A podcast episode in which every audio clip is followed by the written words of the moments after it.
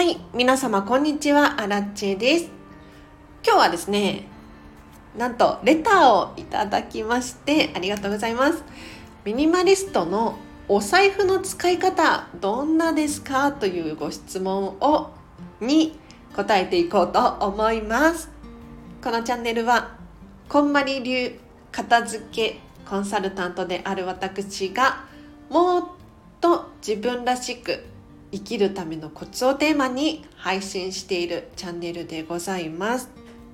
ということで皆様いかがお過ごしでしょうか？本当に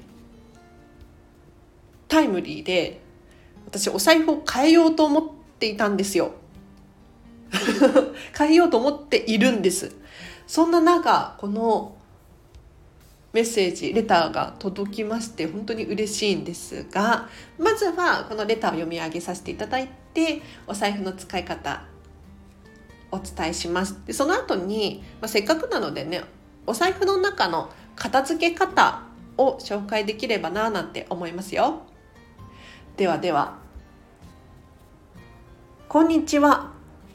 最近のミニマリストのお財布の使い方どんなですかオンラインやカード決済が増えてお財布の需要減だなぁと感じています。現在は長財布かさばると気がついてしまいました。いろいろ試して長財布卒業かな。毎日配信ありがとうございます。少しずつ聞いていますよということでありがとうございます。しかもね嬉しいことに 11月のジブリ美術館予約できました。子供たち連れて行ってきますっていうことなんですけれど最近私がジブリ美術館にハマっておりまして本当に素晴らしいの。小物とか職人の技がもう全部に感じることができてその話をこのチャンネルでたくさんしていたらこうやってときめきのマッチングが起こったようで嬉しい限りでございます。ありがとうございます。で最近のミニマリストお財布どんなですかっていうことなんですが私はですねあの結構昔からなんですがまず小銭とお札は分けて収納しております。でとっくの塔に財布っていうのは手放してしまったんですけれど。最近はですね手のひらサイズのちっちゃいポーチにクレジットカードとか保険証免許証銀行のカードとか全部入れて収納しています。でそこに小銭も一緒に入れてます。で小銭もね実はすごく少なくって本当に必要な分だけ今130円しか入ってないんですけれど基本小銭ゼロにしたいんですよ。昔は銀行に寄るたびに小銭全部入れてたんですけれど最近は銀行もね小銭入れると手数料取られるんですよ。意味わかんなくないですか？なのでちょっと小銭を全部入れるっていうことができなくなってしまったのでどうしてるかというと最近スーパーに行ってこうセルフレジとかあるじゃないですか。あれにとにかく全部入れたりとかあとは神社とかに行った時にもう小銭を全部入れてくる。もう小銭本当にね何て言ったらいいんだろう。あんまり好きじゃなくて基本ゼロにしたい。っていう価値観ですね。で先ほどクレジットカードとか全部数を数えたんですが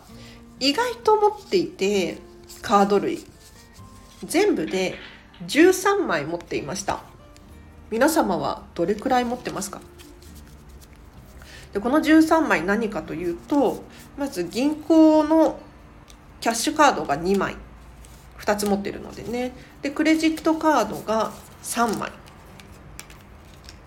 ポイ活のために私はアマゾンと楽天とビューカード JR 東日本のビューカードこの3枚ポイ活で持っております。で他には保険証病院のカードあとはマイナンバーカードとか免巨匠とかそういうのを全部入れて全部で13枚のカードを持っておりました。これでも減らしたと思ったんだけれど数を数えてみると割とあるなってっていう感じですね。でお札をどうやって収納しているかっていう話なんですが実はちょっと前までお札をですねマスク入れ用のファイル売ってるじゃないですか。わかりますか？あのなんかちょっと細長いクリアファイル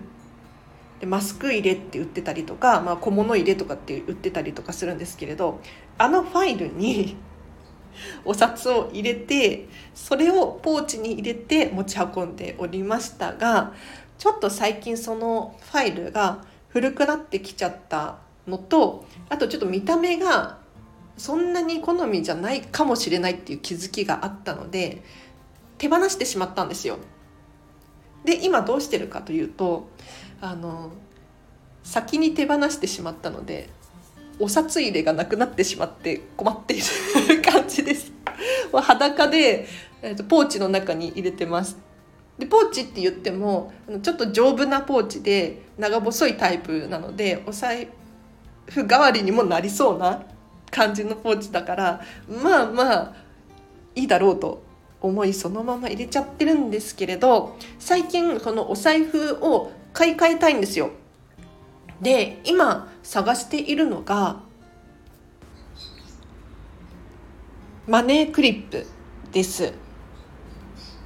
なんで初めからここにたどり着かなかったんだろうと私自身も不思議でならないんですが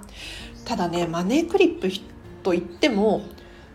種類がすごく多いんですよね。本当にお札を挟むだけ畳んでお札を挟んでポケットに入れるだけのやつもあればそうではなくってカードが4枚くらい入りますっていうものもあったりするのでちょっと今どれがいいかなと検討中でございます。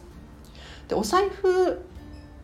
長財布ね確かにそうですよね私も普段はキャッシュレスなんですよ。でお金について現金についてなんですが本当に予備のために持っているっていう感じですね。何かあったら困るとかそういう感じで持ち歩いております。だから基本的にはもうクレジットカードとか交通系 IC とかそういう支払い方法で日常は住んでますね。で私が結構昔から現金があんまり好きじゃなくってというのも現金ってなんかちょっと汚いイメージありません ?10 円玉とか緑色のサビが生えているものがあったりとかお札とかもシミができていたりとかするとなんか嫌だなって思ってもうすぐに手放したくなっちゃうんですよ。あの使うとかじゃなくてこう銀行に入れるとかなんかなるべく綺麗なものを手元に残るようにしようとかっていうイメージなんですね。だから結構前から割と現金は多くても1万円くらいしか持ち歩かないです。で本当に旅行の時とか明らかに使うだろうなっていう時は下ろして使ってる感じですね。最後にお財布の中身の片付け方を紹介させていただいて終わりにしようと思います。でこんまりメソッド私が伝えてるのはこんまりさんが近藤まりえさんが考えたお片付けの方法なのでそれのもとにお話をさせていただくとまずは理想を考えるっていうことですね。いきなりお片付けから手をつけるのではなくって本当に最高の状態ってどんなのかなじゃお財布の最高の状態をイメージしてみると私の場合はなるべく現金は持ち歩きたくないんだと。で持ち歩くとしたら本当に必要最小限でかつ軽くてコンパクトであるっていうことが重要なんです。というのもカバンの中パソコンとか最近持ち歩いたりして重いんですよね。なのでちょっとでも軽くしたいしカバンがごちゃごちゃしているのって好きじゃないから物物自体を減らしたいんですよ。なので本当にマネークリップのようなコンパクトで軽くって必要最低限しか持ち運びができないっていう設定のものこれがいいですよね。で小銭に関しては本当はねゼロがいいのよ。なんなんで小銭を持ってるんだろう私今 どこでもらってくるんだろう不思議なんだけれどコンビニのね横の募金ボックスとかにちょちょって入れたりするんですけれどそれでもね小銭ってあるんですよね。だから理想としては小銭ゼロ運動です。でこの理想を考えた上でお片付けをしていくんですけれどまずお財布の中身を全部出してください。びっくりすると思います。レシートが入ってるとかカードが思ってたより多いポイントカードこれもう期限が切れているクーポン期限切れてるとかねそういうものが入っている場合があります他にもなんだろう思い出の品ちっちゃい写真が入ってたりとかお守りが入ってるとか金運アップのなんかなんやかんやが入ってるとか っていうことがあると思います。でそれらを全部出すんですよ。で空っぽになった状態のお財布見てみてください。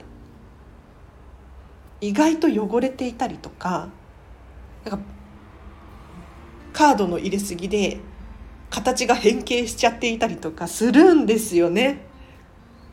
これびっくりするのでまずはお財布を空にするっていうことをやってみましょう。で出てきたもの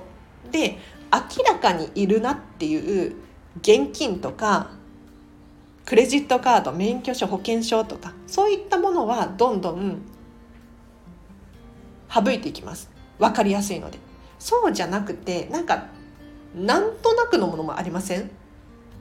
このポイントカードって、まあ、あれば使うけれどそんなにたまんないよねとか。もしそういうのが出てきたらご自身と対話していただいて本当に必要なのかな？これ楽天で買った方がもっとポイントたまるんじゃないかなとか。いろいろ検討していただいて手放しましょう。で最後に戻していきます。で戻す際にただなんとなく戻せばいいわけではないんですよ。そうではなくってお財布の中でもちゃんと物に定位置を与えてあげる。これが重要です。お札などであればちょっと顔の向き揃えて入れてあげたりとか小銭だったら100円玉と500円玉一緒にして10円と50円一緒にしてとかなんかこう分けて収納してあげたりとか。クレジットカードとかも使いやすい順番があるかもしれないし色別でカード入れてみようかなとかあると思うのでこの戻すっていうただの作業でもご自身のこだわりっていうのを見つけてあげてそれで使い使ってあげることで習慣化するんです。お片付けで大事なのってずっと片付いた状態をキープし続けることだと思うんです。よく聞くのがこう片付けリバウンドしちゃったこれだと意味ないんですよね。なのでどうしたら自分がその状態をキープすることができるかっていうのを考えて順番なのかそれとも物量なのかわからないですけれど人それぞれ自分に合った適切な収納法っていうのを考えるといいですね。はいでは今日は以上です。参考になりましたでしょうか？もしマネークリップこれがいいよとかご存知の方いらっしゃいましたら教えてくださいマネークリップってどうなんだろうな。なんか使いにくいような気もするけど見た目かっこいいですよね。見た目かっこいいんだよな。ちょっと私もいろいろ検索してなんとなくのものではなくてね。こだわりのものを買いたいなと思います。では今日はお聞きいただきありがとうございました。今日のこの後もあお知らせしないとね。このチャンネルまだフォローしてないよっていう方いらっしゃいましたらぜひフォローしてください。でこの放送がいいよいいねって思ったらいいねボタンお願いいたします。あとそう10月の末に岐阜県に行こうと思うんです。30日から、まあ、11月1日くらいかな。この前後で片付けレッスンリアルで頼みたい。コーチングリアルで頼みたいっていう岐阜県もしくは愛知県あたりにお住まいの方いらっしゃいましたらちょっと急ではありますがレターもしくはお問い合わせフォームからお気軽にお問い合わせください。ちょっとついでと言ったらあれですけれど東京名古屋間の新幹線代とか不要なのでめっちゃお得です。私通常東京済みだからあんまり地方にねレッスン行くっていうことはないんだけれど今オンラインとかでもレッスンできちゃうのでやっぱり対面の方がねいいんですよ。お手伝いできるし。それぞれに良さはありますけれど。気になる方はお問い合わせください。あとフェムパスさんでウェブ記事書いております。リンクを貼っておくのでそちらからアラチの記事ぜひぜひ読んでください。最近ねちょっとペースが上がってるんですよ。実は。月に3記事くらい載せているのでちょっとこのチャンネルであんまり紹介できてなかったんですけれどぜひ読んでください。あとなんかもう一個お知らせしたいことがあったような。あそうだ。時間の片付けセミナーの体験版がなんとですね通常8800円のところ75分5500円で提供できます。ちょっとこれ期間限定で期間いつまでかっていうのは未定なんですけれどかなりお得で資料もついてきますのでもしねあの時間を整えたいな片付けたいなっていう方がいらっしゃいましたらアラチまでお気軽にお問い合わせください。これこんまりメソッドの基礎も学べるし時間の片付けの基礎も学べてでちょっとだけ余った時間で時間を片付けていくんです。で質問も随時できるのでこれ1対1のオンラインレッスンなんですがかなりお得ですのでぜひお問い合わせください。こちらあのお申し込みフォーム貼っておきますのでそちらからお申し込みください。では今日は以上です。皆様お聴きいただきありがとうございました。今日のこの後もハピネスを選んでお過ごしください。あらちでした。バイバーイ。